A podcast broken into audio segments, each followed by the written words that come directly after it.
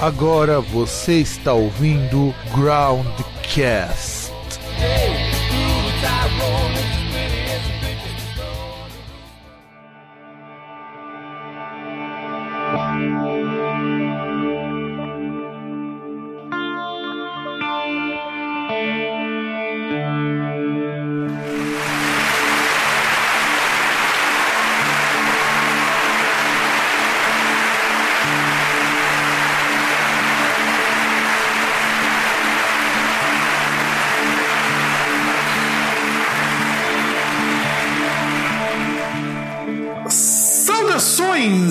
Amigos e ouvintes e qualquer pessoa que curta esta pocilga chamada Groundcast.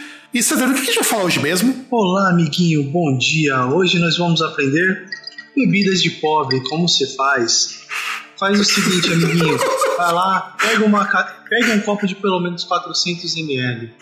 Coloque entre 2 a 4 dedos de cachaça, dependendo aí da sua preferência, cachaça, ou a quantidade que você quiser. Complete o volume do copo com Fanta Uva, coloque 3 pedras de gelo e seja feliz. Não, é- esse é o melhor plot twist, essa é a melhor mudança de tema que já teve no programa. Eu tenho que dar uns parabéns, cara. Ficou, ficou genial. Tá, tá sentindo falta dos drinks do César. Refrescante.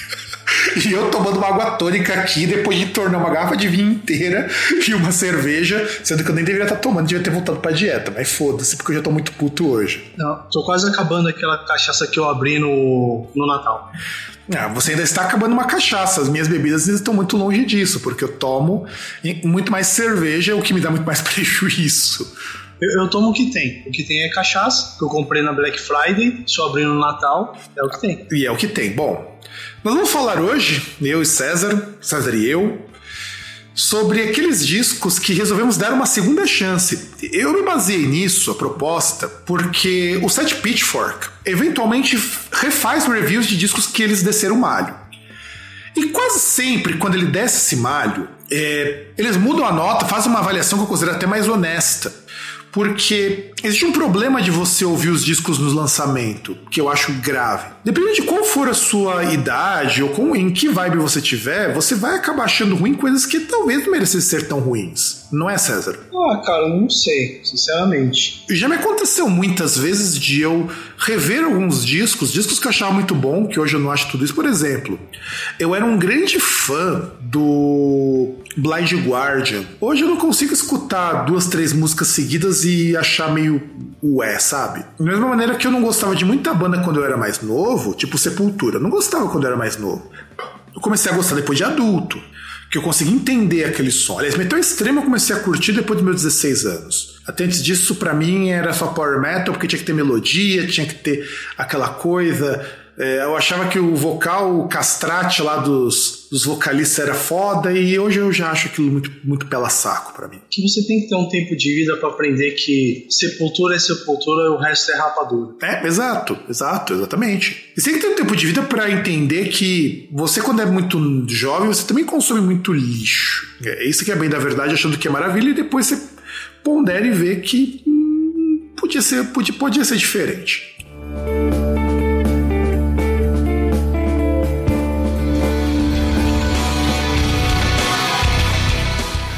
A gente vai pegar discos que nós achávamos ruins, vamos fazer um bate-bola. Primeiro começa comigo, depois começa com o César. Eu, cada um vai comentar o disco, por que, achava ruim, vai dar o veredito e hum, a gente vai concordar ou não concordar com o veredito, porque tem discos que a gente já escutou antes, tem discos que foram escutados para essa pauta e tudo mais. E eu começo com o Karma Code 2006. Que eu lembro que quando eu escutei esse disco, a primeira música que eu tinha escutado foi o single de Enjoy the Silence. Curiosamente ou não, era uma época que eu não curtia Depeche Mode, mas eu gostava muito dos covers de Enjoy the Silence. Eu vim curtir, curtir mesmo Depeche Mode alguns anos depois, mas eu não era muito fã. Era aquela época que eu era true heavy metaler, sabe? E eu achei, achava esse disco uma grande bosta. Gostava muito do Comalies, puta, Comalies eu passei boa parte do final da minha adolescência escutando Comalies. E aí eles mudaram para os Estados Unidos, tinham um contrato com a Century Media, era uma das bandas mais vendidas da Century Media, junto com o Tiamat e o As the Earth.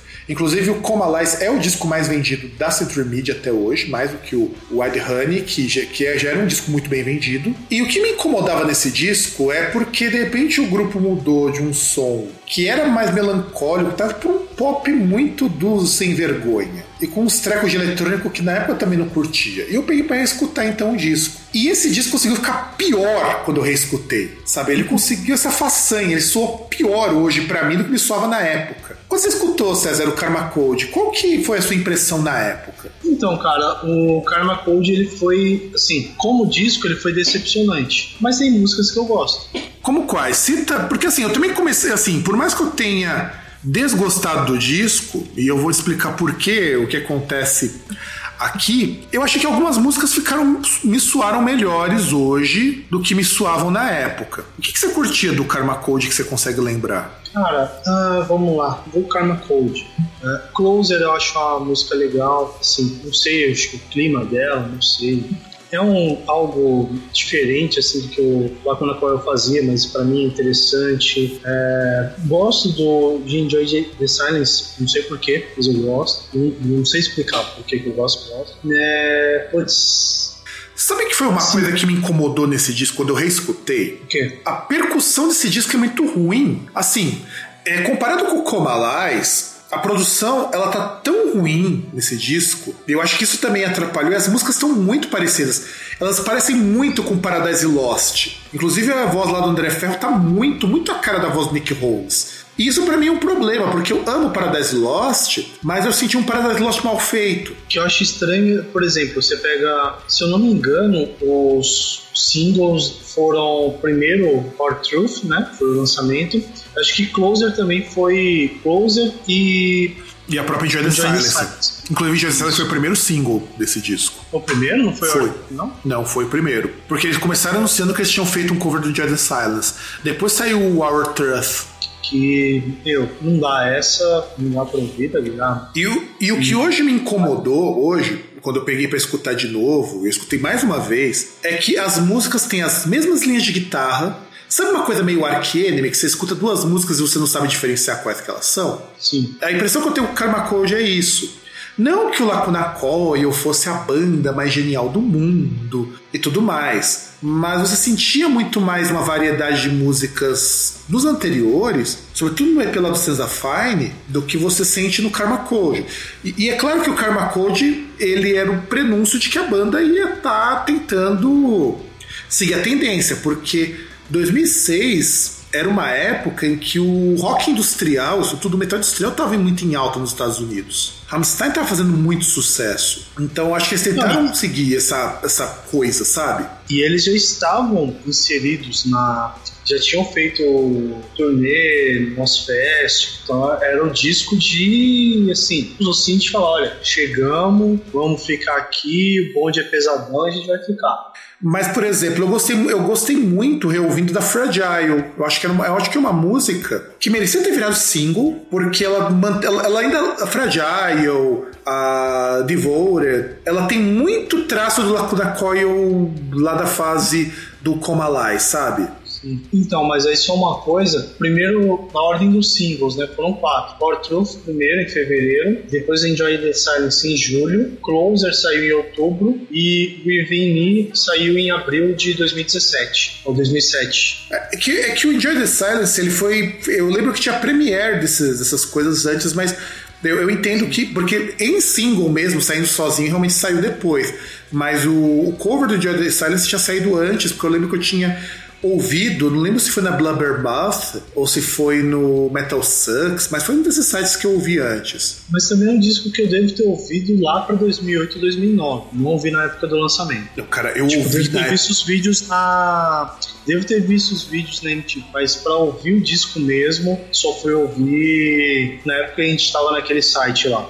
Então, o Our Truth passou na MTV. Eu lembro disso, inclusive. Eu assisti, eu ouvi esse disco na época do lançamento, o Karma Code. E isso que me deixava muito frustrada, porque era uma época que eu tava fanzaço do Lacuna Coil. Sim, e, e, eu já conhecia a Lacuna Coil na época, inclusive tinha ficado super empolgado depois que fui jogar Vampiro a Máscara no, com um brother meu ali que, que, que a gente tava dividindo apartamento, né? Que eu estou até morando fora também. Que tinha ali no Vampiro a Máscara, na casa ali da, do vampiro que você controlava lá do personagem, tinha um pôster do Comalais. Hum. Que fica aí também, Comalais, um, um dos discos que o Lacuna devia se inspirar e não tentar assim.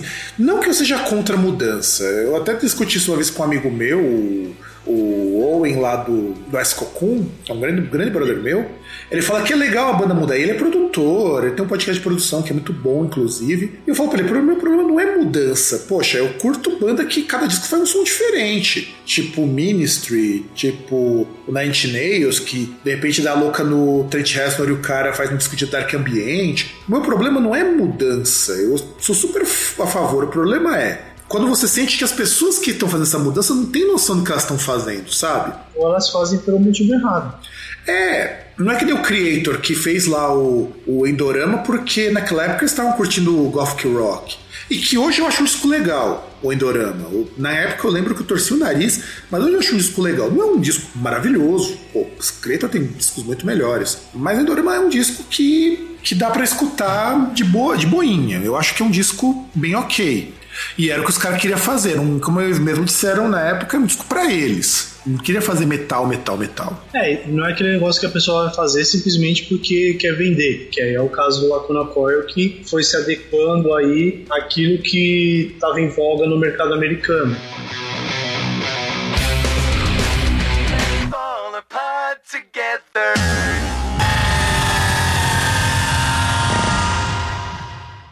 Meu disco aí, um disco de 2010, o SWRMXS ou Screenworks Remixes, que é um álbum de remix da banda finlandesa Him. Da, fina, da finada banda, vamos lembrar disso. Da Him Hip, né? Que na verdade foram remixes aí feitos, remixes feitos aí do, do disco aí do Screamworks, né? Love in Theory and Practice de 2010, que depois acabou virando aí até inclusive devido aos formatos, uma versão tripla do disco, né? Que era a versão, acho que era, não lembro se era essa chegou a ter três versões especiais. Tinha uma que era Baudelaire em Braille que aí tinha o Screenworks, o disco normal e um disco acústico, inclusive eu já peguei um desses na mão. E tinha uma versão que inclusive tinha esse Screenwork Remixes, que, cara, assim, eu gosto do disco normal? Gosto nossa. Mas sabe que você tá errado. Não, não, então, vou, vou falar. E ele não é lá grande coisa. Tem músicas no disco que eu gosto. Então, assim, na média, é um disco que eu não posso falar que é uma merda. Porque tem música que eu gosto, entendeu? É uma banda que tem uma importância aí mais ou menos na minha vida? É, talvez por isso eu goste das músicas? Sim, tudo bem. Mas, cara, você pega os remixes ali, cara, mano, sabe?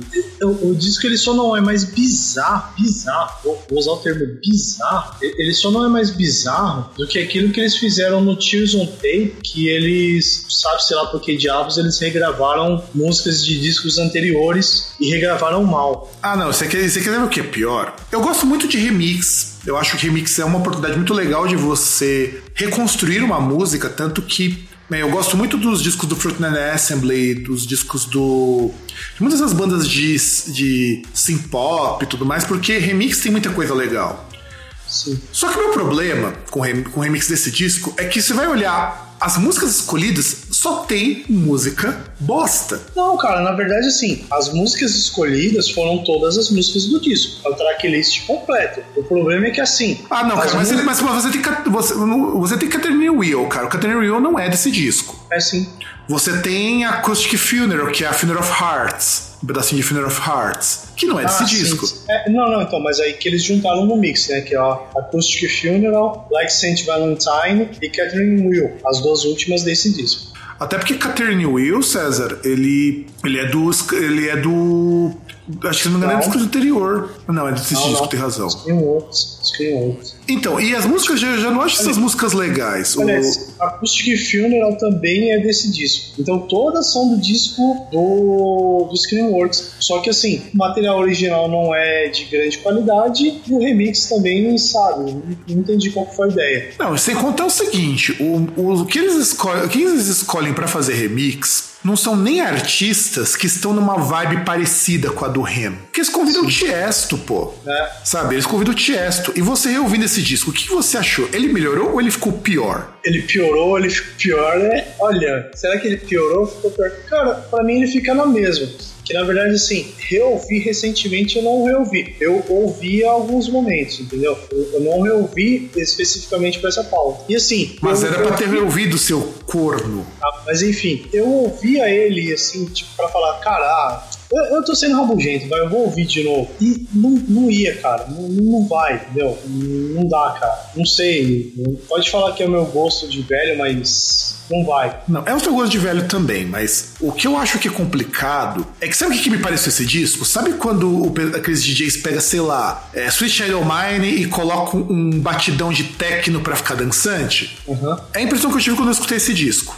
Parece que os caras fazem de qualquer jeito. Sim, é a impressão que eu tenho. Bom, mas tem o Tiesto. O Tiesto é um cara de qualquer jeito. É o famoso DJ Pendrive. É. Embora tenha o Horatron. O Horatron é um cara relativamente bom nesse meio eletrônico. E é finlandês também, né? Sim, sim, ele é um cara bom. Eu peguei os outros trabalhos, os trabalhos dele mesmo, mas assim, não casou. Eu também achei que não casou. Na época eu, não, eu tinha ignorado esse disco porque eu já não gosto do Screamworks. Eu já acho o Screamworks muito ruim. Aliás, se a gente vai colocar discos ruins, a gente pode, eu devia ter colocado o Venus Doom. Mas o Venus Doom eu ainda acho que é um disco passável comparado com Tears on Tape. Não, não, não, dá pra. O Tears on Tape ele é tão ruim que parece que foi feito pelo Megadeth. É, não, e eu não duvido que isso teria sido feito.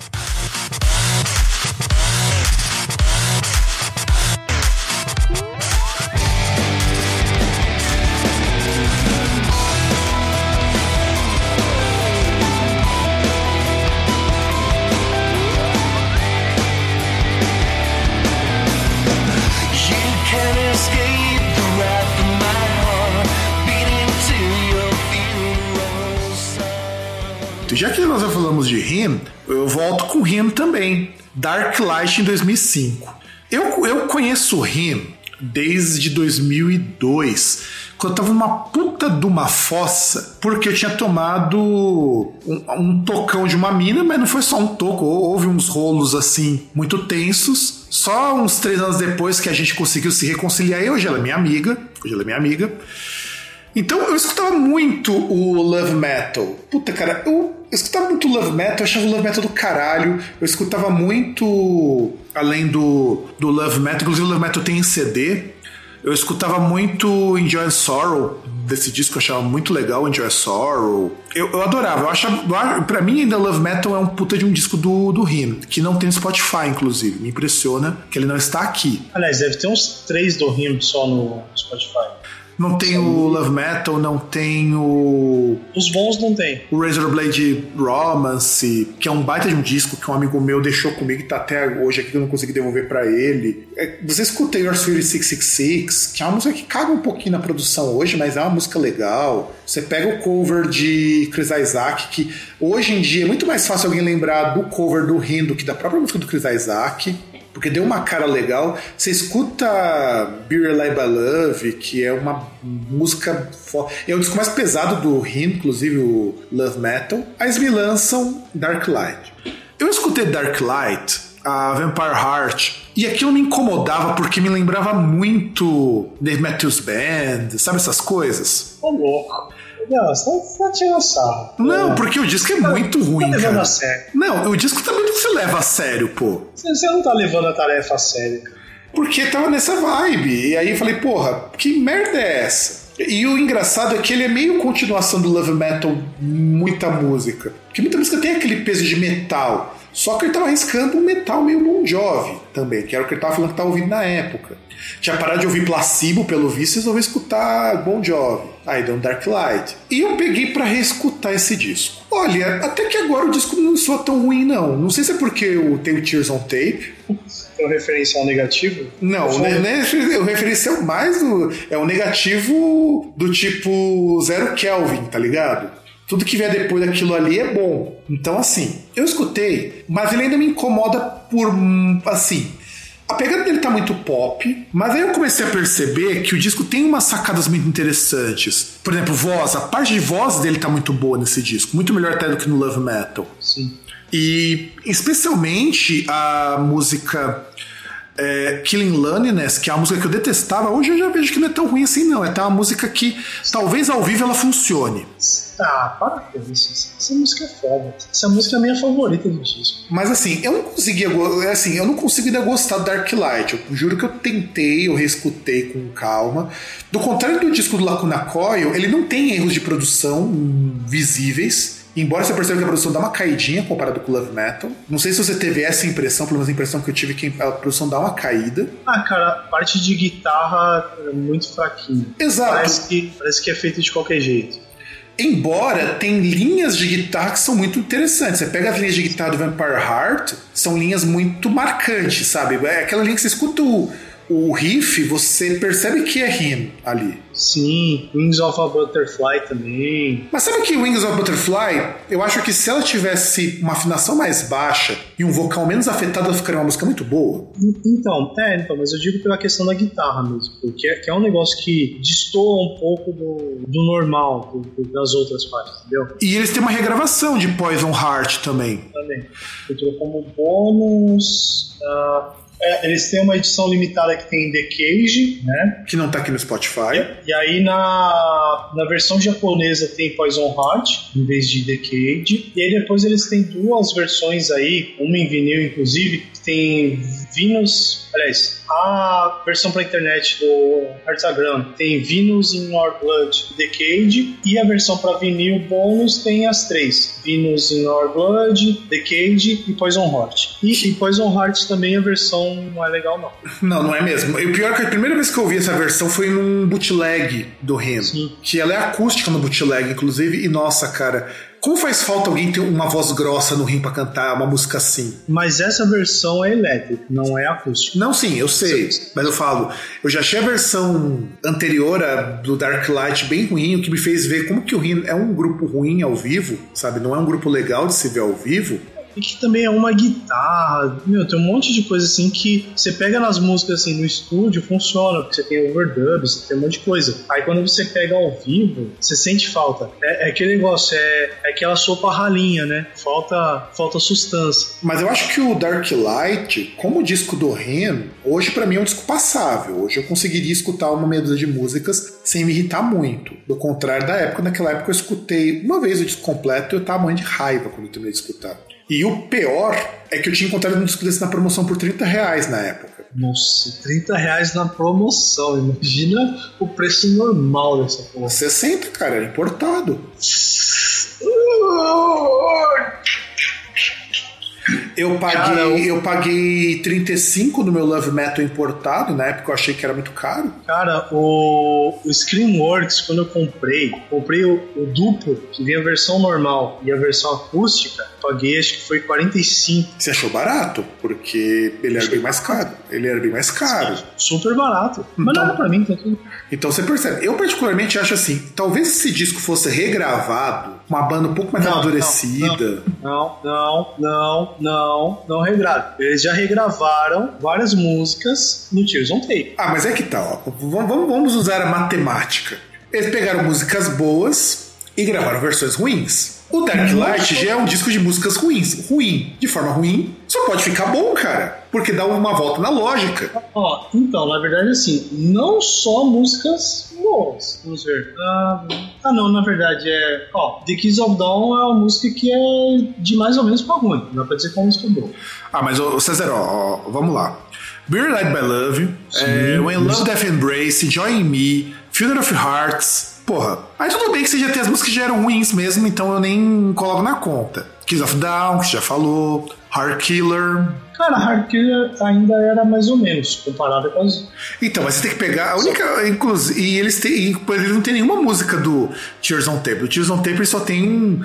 No final, um comentário Tears on faixa a faixa. Então, Tears on Tape é o disco normal que eles gravaram. É que eles fizeram esse, esse pack aí pra, pra Metal Hammer. Aliás, posso falar um fato curioso aí que eu, que eu vi agora e que é. Você vai ficar boquiaberto? Diga. Em 2016, os leitores da revista Metal Hammer votaram nesse disco, Dark Light, como o segundo melhor disco de metal gravado no século XXI.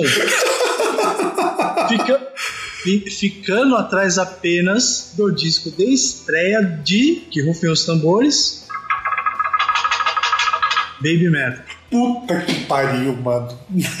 que morte horrível. O pessoal do Metal Hammer já tava mal das pernas.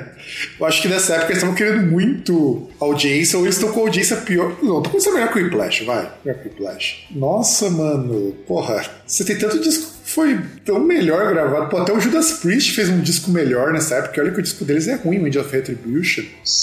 Nem fala nisso. E, e- se bem que o último disco dele tá legalzinho, mas é Judas, então Ah, não ouvi. Mano, é, realmente tá, tá de parabéns. Eu vou até jogar a bola pra você e digo o seu disco, porque é, isso foi demais pra mim.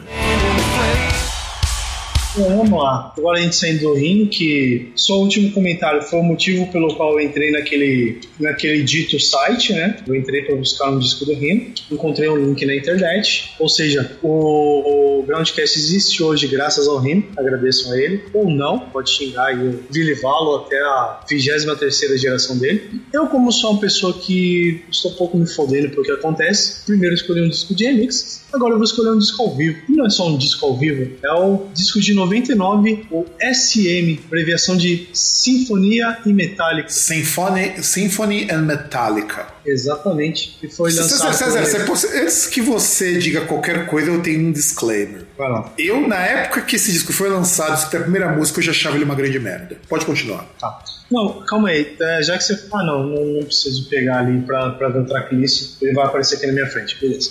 É, então, é, foi um disco aí que foi gravado em abril de, 2000, de 99, lançado em novembro de 99, né? Que contava aí com Metallica e com a Orquestra Sinfônica de São Francisco, conduzida pelo finado Michael O'Kane, né? Foi Um maestrão, um maestrão da porra, diga-se de passagem. Sim, final melancólico, inclusive, que acho que pouco depois que lançou esse disco ele morreu. E foi o último álbum que aparece nos créditos nosso amiguinho Jason Newsted. Depois disso ele deu um barraquite no Metallica porque o bullying, bullying tava pesado demais. E, e o James Hetfield tava tomando altas caninhas também. É, inclusive acho que depois desse disco ele foi encarar aquela parte de, do rehab, ah, coisa do tipo, né? E, e veio o Saint Anger na sequência depois. É exatamente isso que aconteceu. Pois, é, né? Pois é, não queria falar nisso, mas sim. Bom, os singles desse disco foram Nothing Else Matters e No Leaf Clover. No Leaf Clover é uma música inédita, né? Gravada foi esse disco. E assim, um, primeiro lugar, você não pode ter achado que a primeira música desse disco, o disco era uma bosta. Porque a primeira música é The Ecstasy of Gold do Ennio Morricone, que é o playback rolando. Ah, não, cara, não, mas eu não tô falando que foi a primeira música que eu escutei do disco. A primeira música que eu escutei, que foi divulgado inclusive na MTV, era um clipe de Nothing Else Matters. Ah, ah, sim, sim, sim. sim. Não, E- eu ia, e- dar outra porrada em você agora. E, Mas vai. e o que acontece? Quando lança, foi lançado esse disco, tava só para lançar na verdade, os caras deram entrevista no Fantástico, porque foi época que eles vieram fazer show aqui no Brasil. Sim, eu fui. Eu estava lá. E eles estavam comentando, entrevistaram esse maestro, inclusive, que este maestro, ele, ele era um dos maestros mais renomados da Finlândia, inclusive, lá de Sibelius. E a primeira vez que eu escutei o Nothing Matters, eu já tinha achado meio bosta, porque... Qual que é o meu problema com S.I.M.? E muito amigo meu amava esse que ama até hoje. Eles tentaram aproveitar muito, fazendo um formato diferenciado, que o Scorpions tinha voltado a fazer, porque já era a época do Scorpion Sinfônico, inclusive tocou no Brasil na mesma época. Que tem. Que inclusive, assim, eu acho meio brega hoje, mas o Scorpion sabe fazer um disco com orquestra. O Malmsteen já tinha feito um rolê desses que ficou muito legal, e olha que eu acho o Malmsteen muito ruim. E muitas outras bandas estavam eh, voltando esse formato de orquestra. Só que o Metallica tinha uma proposta de, ah, eu vou fazer algo mais próximo da orquestra. Não vou fazer a música complementada pela orquestra. A gente vai fazer os caras tocar metálica. Era essa a ideia. E quando eu escutei Nothing of Matters, que é uma música que eu gosto muito, eu sei que não é grande coisa, mas eu gosto muito de Nothing of Matters. Até por conta de que ela é meio, meio melancólica. O clipe é meio, meio bad vibe, inclusive, pelo, pelo jeitão que ele é feito, sabe? E, e aí, quando eu escutei aquilo, eu falei, cara, mas. E aí eu lembro que eu vi, a MTV tocou o SIM na íntegra, a apresentação que tá no DVD, inclusive. Aquilo dá muito sono. Não sei como alguém conseguiu assistir aquilo ali e não bocejar. Mas prossiga, César, que eu já falei demais. Bom, então, que aí assim, era uma época que eu era super fã do Metallica. Não sei como, tipo, ouvindo as primeiras coisas que eu ouvi do Metallica foram Load e Reload. Ah, mas o Load é legal, o cara. Eu Reload- acho o Load bem injustiçado, porque tem muita música legal no Load. A gente já comentou isso, só que assim, eu comecei ouvindo o Reload, depois o Load, e depois peguei aí, o primeiro disco que comprei foi o Ride the Lightning, aí, nossa senhora. E- Aliás, meu prim- meu primeiro disco do Metallica aí que me fez desgostar de muito disco Metallica mais bem trabalhado é que eu gostava muito do and All. Nossa, Kernal também, quando eu ouvi, nossa, pirei. Mas Ride the Lightning, assim, eu, eu piro mais no Ride the Lightning do que no Master of Puppets. Sinceramente, um disco assim que, pra mim, quase perfeito. Quase perfeito. Mas enfim, eu era fãzão do Metallica e tal. Ouvi esse disco muito, muito, muito. Se você não entendeu, muito. E se não entendeu Só- mais um pouquinho, muito, né? Muito, muito mesmo. Só que assim, o primeiro problema desse disco é que ele é duplo. Por que, que isso é um problema? Porque esse disco tem muita música que, seja pela relevância da música em si, seja pelo jeito que ela foi tocada, ela não deveria estar lá. Tipo, deviam ter pego e falado assim, cara, quer saber? A gente gravou aqui, ó, a gente deixou inteiro no DVD, no disco a gente só coloca as, as músicas legais, beleza? Beleza, perfeito. Mas não, eles fizeram um disco duplo. Então assim, são 21 músicas, tem aí o playback ali do Ecstasy of Gold, tem Call of Cthulhu, tem Master of Puppets, então assim, né, você até se anima. Apesar das versões não serem lá as melhores, né? Tem, tem, tem música aí que foi muito maltratada. E aí você tem música aí tipo, sabe, Memory Remains, sabe o quê? Não, e aí eu peguei pra reescutar esse disco e pra mim ele me soa muito pior. Eu, eu me lembrava que disco ele só era meio, só era chato, não lembrava que o disco era ruim. O que, que eu notei quando eu reescutei esse disco? Se você tirar a orquestra, não faz a menor diferença. É, é, é tipo, parece. Por favor, não me entendam errado, mas parece que a orquestra sofre de autismo. Porque, tipo, a orquestra ela tá num universo totalmente diferente da banda. Eu não sei se é a banda que é autista e a orquestra tá lá e não sabe fazer, ou se a orquestra que- é autista e a banda falou: ah, eu vou tocar a música aqui e deixa os caras lá fazer o que eles quiserem. Porque, sabe, é. Caramba, como é que eu vou dizer, sabe? Então, mas enquanto você vai pensando no que falar, enquanto eu escutava o disco, é, primeiro o que eu notei? O, play, a set, o playlist, a setlist que foi escolhida para tocar, não foi das mais inspiradoras. Mas eu sempre penso o seguinte: às vezes você fazendo uma releitura, você consegue extrair alguma coisa interessante. Tanto que, por exemplo, a versão de Until It Sleeps. Ela é muito legal desse disco. Hoje eu acho ela bem interessante. sim, Mas ela fica muito estranha assim o baixo. Sim. Sabe, o baixo é muito marcado antes Sleeps. Eu acho que a melhor música do Load, pra mim, é Antes Sleeps. Inclusive porque Antes Sleeps tem um, jeitão de rock alternativo que eu acho magnífico. O Muito videoclipe também bizarrão, né? Sim, sim, é, é- e é bem legal. Por isso que eu não, eu não desgosto tanto do Load quanto muito fã chita do Metallica desgosta. Eu acho que o Load tem tantas boas músicas ali que talvez se eles tirassem essas músicas e colocassem e pensassem em outras músicas melhores, sairia um álbum bem legal. Sim. E aí você tem Antes Sleeps, que é uma música bem legal. Você tem a Love of Matters, que é uma música eu, que eu escutei hoje, eu acho que ela não é tão ruim. Mas, cara, quando você começa a pegar no. Principalmente. Porque eu acho que o disco 2 ele é o mais cagado dos dois. Sim. Você vai escutar, inclusive porque ele não tá na mesma ordem do DVD, pelo menos não do show que eu MTV, porque Battery é a última aqui, sendo que na verdade Battery é uma das primeiras. Sim. E cara, Battery é muito, muito ruim, cara. Mano, não dá, não dá. Battery, porra, a música, os caras tiram. A, a música perde até a complexidade dela. Se a música se baseia numa bateria só. No, nesse, todo o resto é irrelevante, sabe?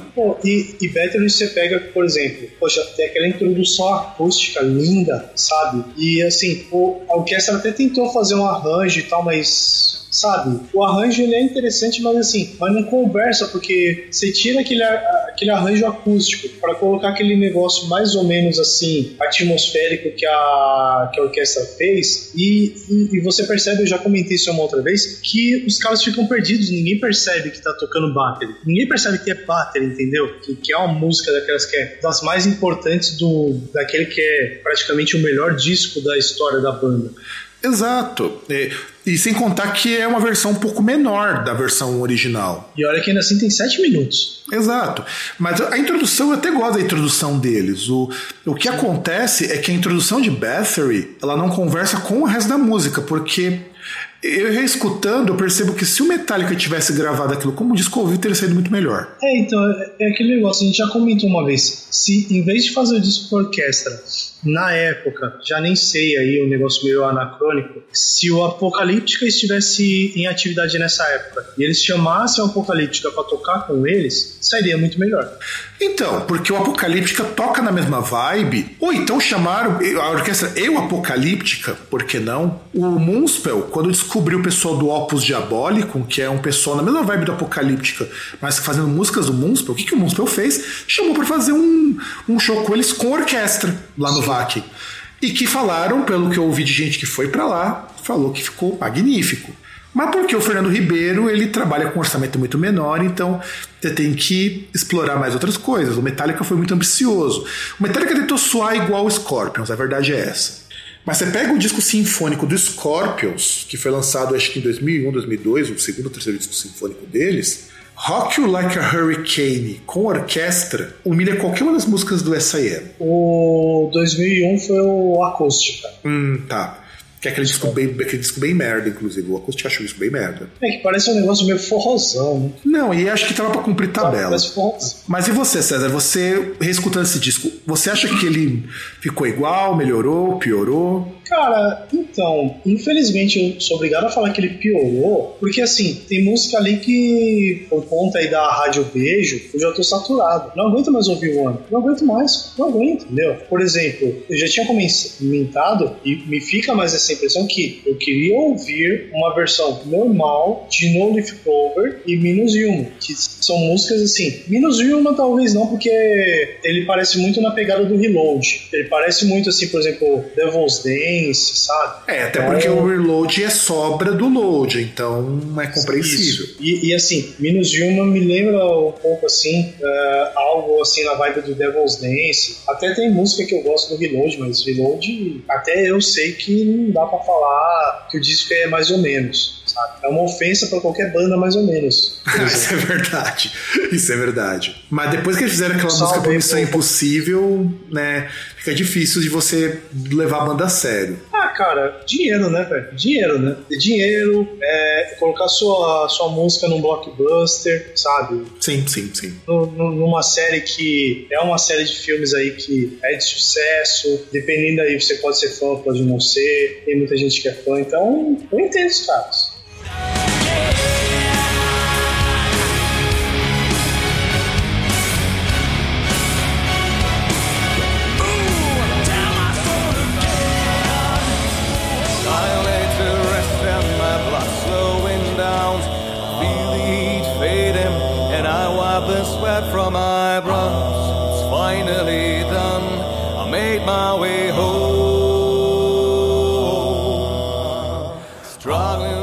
Tinha programado quatro discos, mas eu vou comentar um terceiro, porque esse programa já tá ficando bem longo. E aí o que sobrar a gente faz uma outra série de reescutar A gente discos. pode. Por, por que a gente não faz uma segunda parte depois e comenta os outros dois? Não, porque assim, ainda tem espaço pra mais um disco, a gente faz três cada um.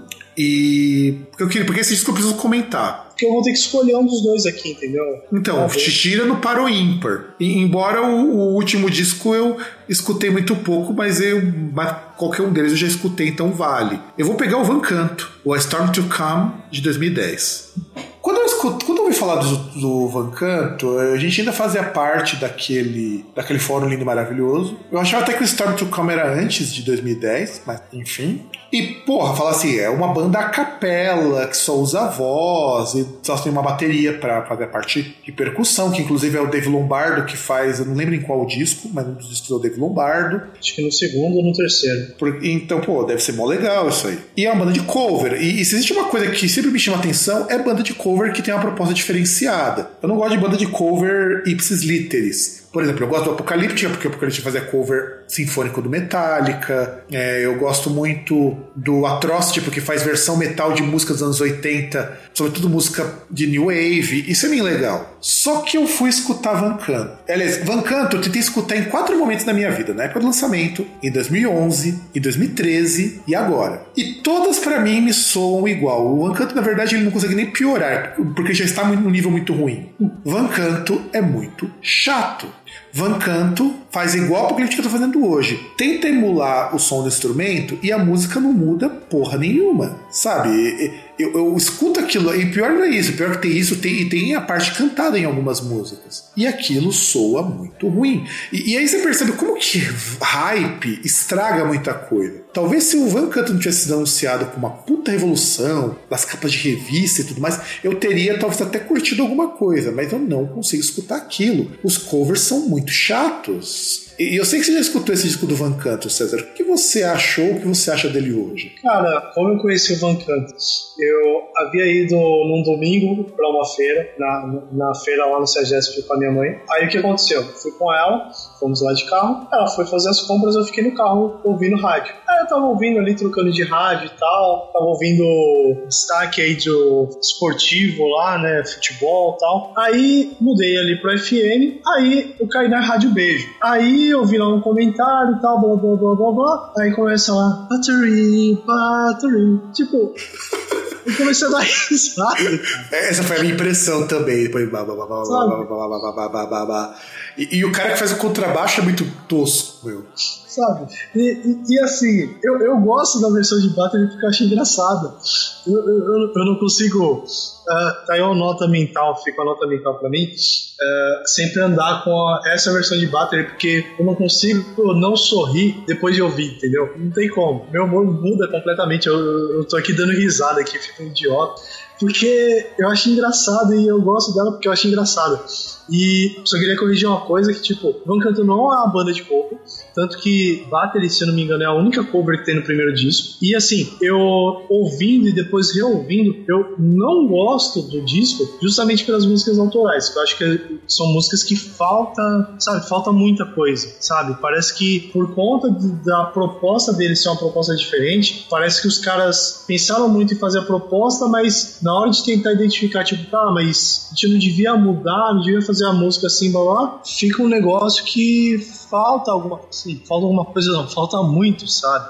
Pra ser uma música em si. Ah, pra mim, inclusive, por mais estranho que possa parecer, eu acho que no Storm to Come, o, Battery é o ponto alto, é o ponto alto, perdão, é o ponto alto, entendeu? Porque as músicas autorais são muito fraquinhas. Não, sim, a Standalone, cara. Puta, a Standalone é muito ruim. Eu escutei o, o Van Canto, pô, banda metal a capela. Tudo bem que eu entendo que eles surgiram numa época meio que escolados na, na fama da Apocalíptica, que era uma banda de metal com instrumento clássico e tal, mas não virou, Não, não. não, não, não, desculpa, deixa eu te, não, vou te corrigir. Banda de metal a capela não, é Hero Metal a capela. Ah, é, depois que eles lançaram o disco Hero, virou essa bosta aí. Não, não, não. No Storm to Come, eu lembro o Titio Marco Antônio na, na Rádio Beijo falando justamente essas palavras. Era o Hero Metal a capela. Mano, Que que. frase que eu ouvi depois em vários lugares, inclusive. Mano, que bosta, cara.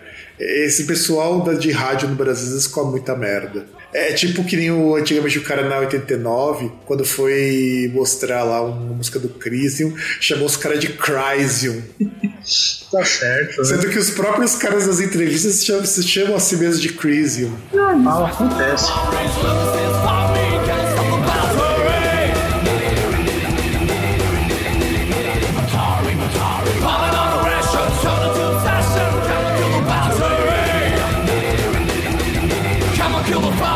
Korea's is.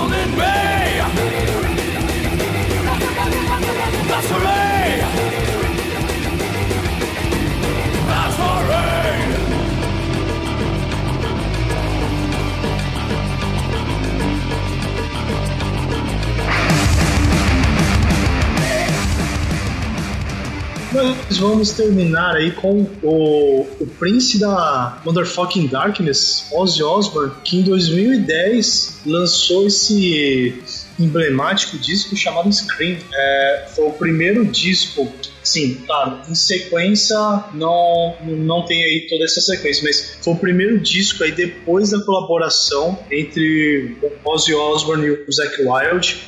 Sabe, sei lá por que diabos o Ozzy demitiu o Zac. Entre outras coisas, parece que foi porque algumas pessoas criticavam que os discos do Ozzy Osbourne estavam ficando muito parecidos com o, aquilo que o Zac Wild fazia no seu projeto no Black Label Society.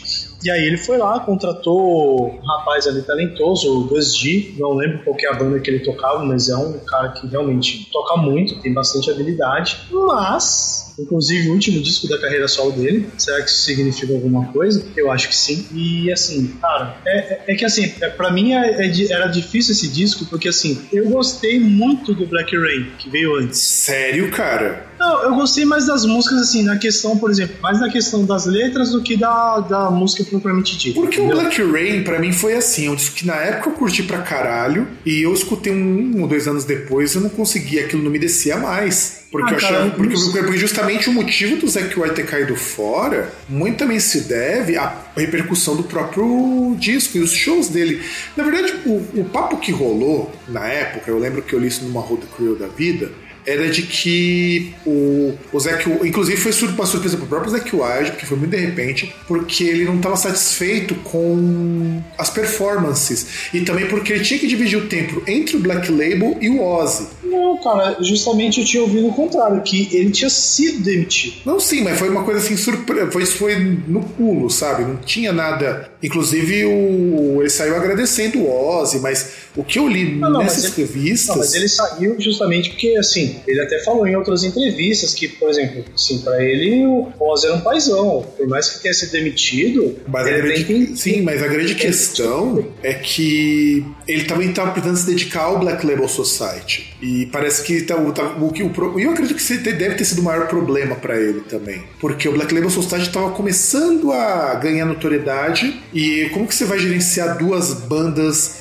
ao mesmo tempo. Você não vai fazer, tipo, o Kiko Loureiro caiu fora do Angra pra poder dedicar ao Megadeth. Ele não ia cair fora da própria banda. Só que é muito estranho, porque ele sempre tem, porque desde a década de 90 ele tem o Black Label Society enquanto tocava com o Ozzy. Não, então, na verdade ele tinha outros projetos, né? Porque ele teve o Black Label Society, ele teve ali o Book of Souls, que ele fazia é, Southern Rock, assim, um tributo meio country, né? Música acústica, que é um negócio que era um pouco interessante até. Mas o que, que você achou na época desse disco e o que, que mudou hoje? Vamos lá. Cara, então, na época eu achei ele muito, sabe, eu achei ele chato, sabe? As músicas parecem, tipo, ele quer de qualquer forma chegar e te conquistar, mas ele não consegue, entendeu? Sabe? É, é, é aquele cara que não sabe ouvir, não, e ele insiste. Então, você sabe que muitas das pessoas que trabalharam com o Ozzy fala exatamente a mesma coisa, mesmo o próprio Zack Wild. O grande problema é você lidar com o Ozzy. E o Ozzy, isso eu já disse até em uma, uma entrevista na MTV há muito tempo, que ele sempre trabalhou com bons músicos. É só você perceber que o Ozzy pode ser um cara muito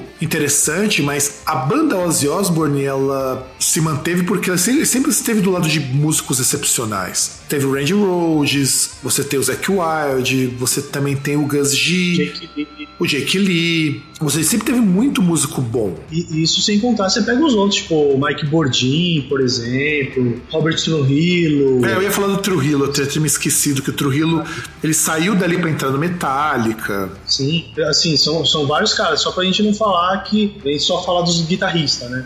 Então, ele sempre teve muito músico bom. E você percebe que os discos dele acompanham muito o músico que eles chamam. Você pega, por exemplo, o, No More Tears, que é, se eu não me engano, acho que é o primeiro disco com o Zac Wild. Segundo. Então, o segundo disco com o Zac Wild e com o, o baixista lá que o Ozzy regravou o disco para não pagar os direitos. E assim, é um disco fantástico, porque. Isso, Bob, que inclusive depois lançaram o disco com os baixos dele e voltou a receber o dinheiro dele.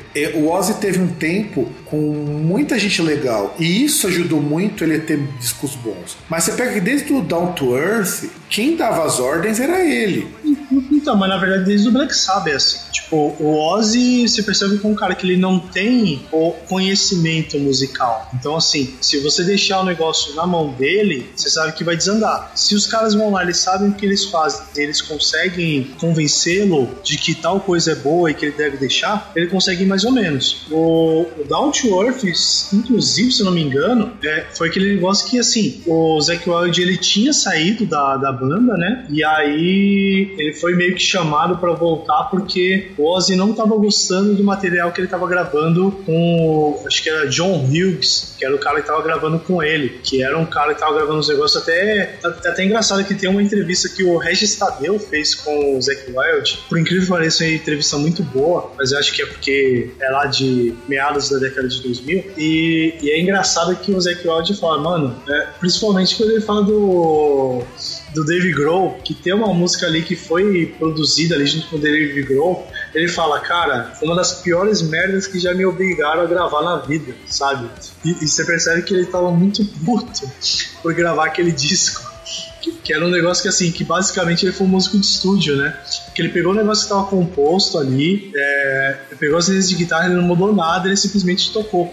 E Down to Earth também é um disco ruim pra caramba. Hum, eu, eu, eu, não sei o que foi que aconteceu aí no, no Scream, que, sabe, parece que deixaram muito na mão do Ozzy para ele decidir o que, que era para entrar e o que, que não era. E, sabe, é muito ruim. Não, eu vejo pelo seguinte também. Você pega o, o Black Rain.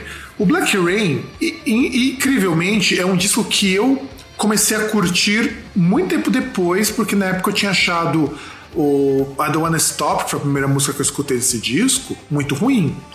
É, é, é, que sei lá, né? Por exemplo, uma das coisas que causa estranheza, ou pelo menos causava, é que você pega a afinação, por exemplo, da guitarra, as afinações que eles usavam eram muito baixas, né? até porque o Ozzy não aguenta mais cantar. Sim, e é, mas você já percebe isso desde o Osmosis, né? O Osmosis é todo não, feito não, mas... com afinação bem baixa também. Mas a afinação no Black Rain é muito mais baixa. Acho que coisa aí de dois tons abaixo.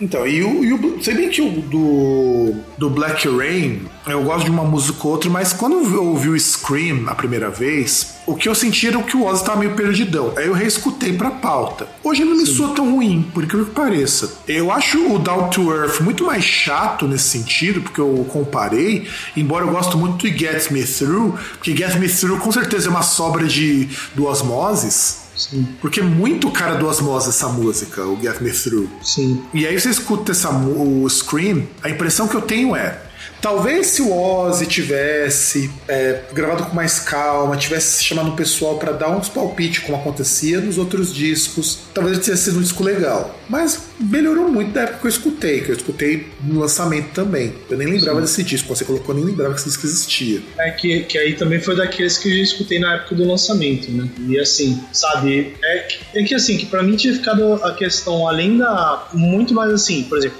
I Don't Wanna Stop é uma música que eu gosto, gosto muito sei lá, pela letra, a, até mesmo por mais que seja estranho, eu gosto da guitarra na, na música, não sei porquê, mas principalmente pela temática das músicas eu achei interessante, entendeu? Mas o, o Scream, eu, eu, acho que é bem isso, tanto ouvindo naquela época quanto ouvindo hoje, sabe? Parece que negócio assim que a, até ouvindo depois, ou até vendo vídeos aí do BSG, você vê que é um cara que tem talento, só que não, sabe? O, o pior é assim, será que tinha que dar tempo? Porque assim, assim, são três anos da diferença de um pro outro, apesar que ele foi gravado também em 2010, foi lançado em junho, né? Teoricamente eles teriam, sei lá, uns cinco meses de gravação, teoricamente, né? Mas, sabe, é, é, um negócio muito aquém daquilo que poderia ter sido feito. A, até porque, assim, não foi só a questão do Zac Wild saiu. O Zac Wild saiu, o Mike Bordin saiu também. Então, assim, a, tinha um tecladista pra, novo também para poder tocar. Então, assim, a, tinha vários componentes ali novos para você, para chegar ele dar um novo rumo, dar uma revitalizada, sabe? Ter elementos novos ali ele fazer uma coisa diferente. Só que é, é um disco que toda hora ele tenta te puxar, mas não consegue. Não mesmo. E, e continua essa impressão, mesmo ouvindo hoje. Então, e também porque assim, vamos, vamos levar em consideração que nessa época o Ozzy já estava flertando para fazer uma volta com o Black Sabbath. Era, é, essa era uma época que só viria se concretizar uns quatro anos depois. Sobretudo porque você já tinha o Heaven and Hell e todos aqueles rolos lá com, com usaram o Black Sabbath. O que é uma puta de uma coisa muito de cuzão, sabe? Porque o Ayumi que é dono disso daí. Ah, então, eu, eu, não vou nem falar que é o Ozzy, porque muitas das coisas assim que acontecem são coisas que a Sharon faz. Principalmente depois que a gente viu no The Osbournes que o Ozzy basicamente ele virou um semi-retardado, né? Que anda pra lá e pra cá, simplesmente. Mas... Sim, sim, sim, isso é verdade sabe? É, é, é sinônimo de, de cuzonice e Ozzy Osbourne, sabe? Não tem como. É, não, sim. E a gente percebe nesse, nesse disco, principalmente, o quão, assim, fora o Ozzy estava, sabe? Eu acho que o Ozzy Osbourne, ele depois ele acabou pegando o o que deveria pegar com o Black Sabbath, fez os shows e agora tá no estado de quase morte. Espero que ele não morra até o fim do ano, mas isso pode acontecer. Ah, não sei, cara, porque, sabe, nem sei se faz diferença. Uh, não sei se ele deveria parar de gravar, sabe? Não sei se ele deveria se aposentar, ficar de boa. O cara tá cheio de grana, vai continuar vendendo disco, vai continuar ganhando mais grana, sabe? E, e o ruim é que, sim, uh, até mesmo você vê dos caras que estavam ali com ele na hora de gravar, não, não era uma banda ruim. Você tinha o, o, o Blasco ali, que se não me engano ele tocou com. Já to, tocou com o Rob Zombie, sabe? Sim, então, sim. Aliás, inclusive, eles se conheceram num dos Oz Fest, que o Rob Zombie batia cartão lá. Sim. E o Rob Zombie é trutão do Oz, então não é muito difícil de indicar alguém, sabe? Sim. Não, e até porque é um tipo de coisa que não era nem difícil dele chegar e tipo, olha, não, beleza, vai lá, toca com o Ozzy, tá ligado? É, exato. Só me impressiona de não ter chamado Johnny Five nessa época. Ah, mas sei lá, né? O Johnny, o John Five também, ele tem um monte de coisa, né? É. Tem carreira, carreira solo dele. Né, ele tem carreira solo dele, tocou com o Mary Manson, toca com o Rob Zombie, tem, ele faz muita coisa e mas, ele, mas, ele, mas ele, e ele não é um guitarrista com perfil para uma banda tipo Ozzy, mas o Gus G também não era. É, só que ele, o Gus G, pelo menos, ele era de uma banda pequena, então aquele negócio. Era a chance dele do estrelato, né? Era tipo, era o rockstar da vida dele, né? Sim.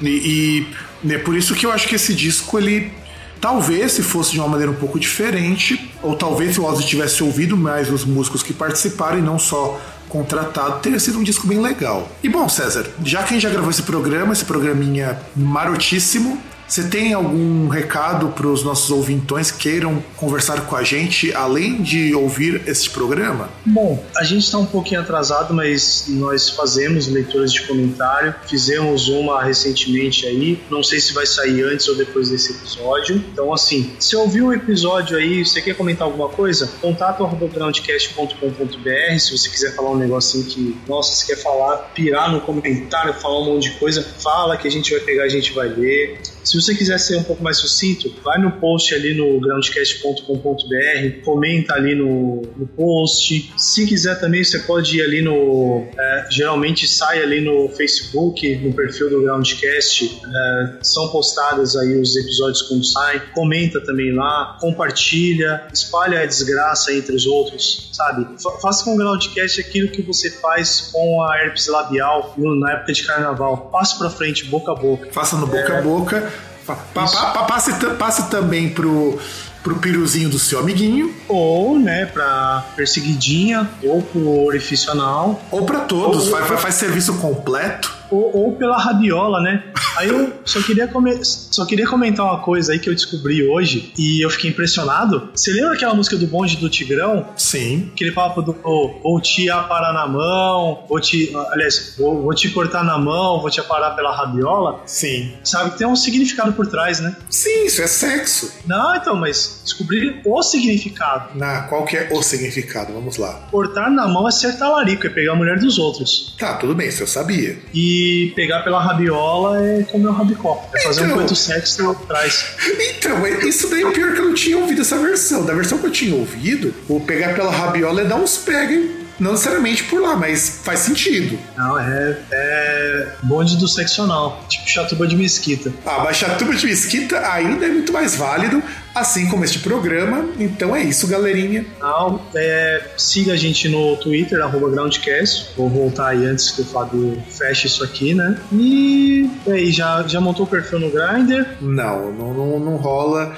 Não rola porque falta pelo pra nós dois pra gente entrar como um casal gay heteronormativo. Não, não vai rolar. É, no Instagram, É porque você quer pegar tudo sozinho, né, sua puta? também não. No Instagram, já montou também? Não. Não, pior que já me pediram perfil no Instagram. É, a gente podia até fazer, mas enfim. É, principalmente também postar as capas, coisas do tipo. Bom, e aí, tirando isso, vejamos o que, que falta mais. No Instagram, fazer as fontes que tá difícil. Não, e acho que é só isso mesmo. É isso mesmo. Tem, pode comentar nos posts, você tem o formulário de contato, tem o groundcast.com.br se você não estiver ouvindo diretamente do site. E agora sim, é isso aí, galerinha. Um grande abraço pra todo mundo e nos vemos na semana que vem. É hora de dizer tchau. Tchau!